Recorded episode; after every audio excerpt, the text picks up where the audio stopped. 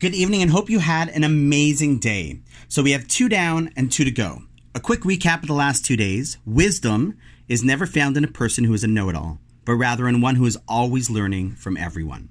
And strength is about overcoming obstacles. And the biggest obstacle in our way of being and doing great things is actually ourselves. When you overcome that self that holds you back, you are unstoppable. And we all want to be strong and unstoppable. So now for today's definition. Let's play yesterday's game one more time. Imagine I tell you, wow, you won't believe it. I just met the wealthiest person in the entire world. I mean, this person literally has everything that they want. I mean, everything. Quick. Who are you thinking of? A name, an image? What pops into your head? Now imagine this.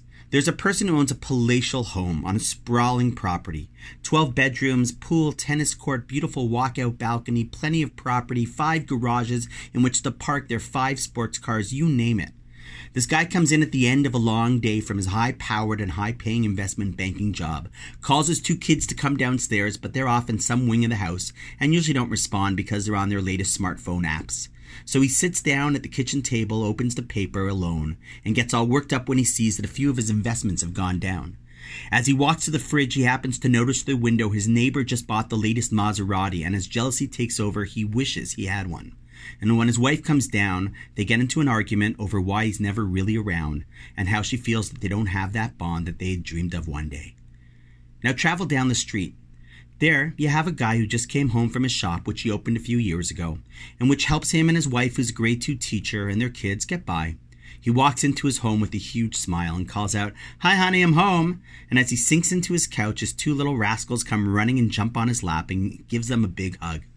His wife comes over, sits down with all of them, and the guy says, somewhat to himself but out loud, Ah, isn't life awesome? I mean, I have everything I could ever want right here. Which of those two men is rich?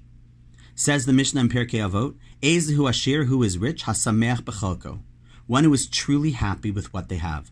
Living a life of wealth is not a matter of having more.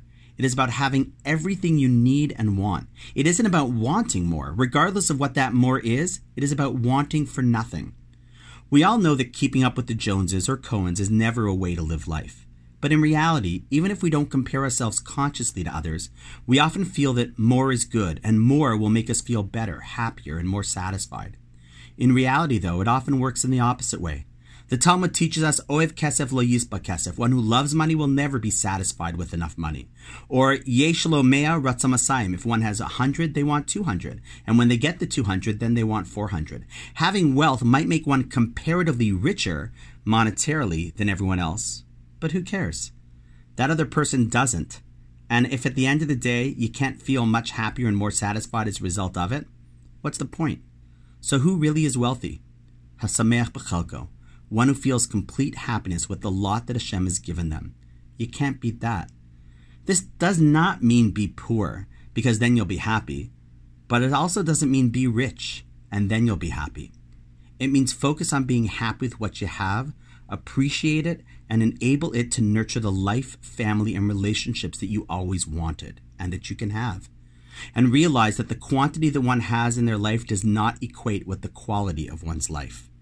We should all aim to be wealthy, and the truth is, we all can be if we let ourselves understand what that means. Because imagine if you were that woman or man who every evening could sit down and quietly and honestly say, Thank you, Hashem. I have everything and everyone that I could ever want in my life you would truly be rich. Happy to hear your thoughts and feel free as always to ask me any questions. And on that note, speaking of wealth, I have to actually run now to go roll in some dough with 50 other buddies at a guy's Scotch and Wings challah bake. So wishing you a wonderful night, and I look forward to seeing you tomorrow.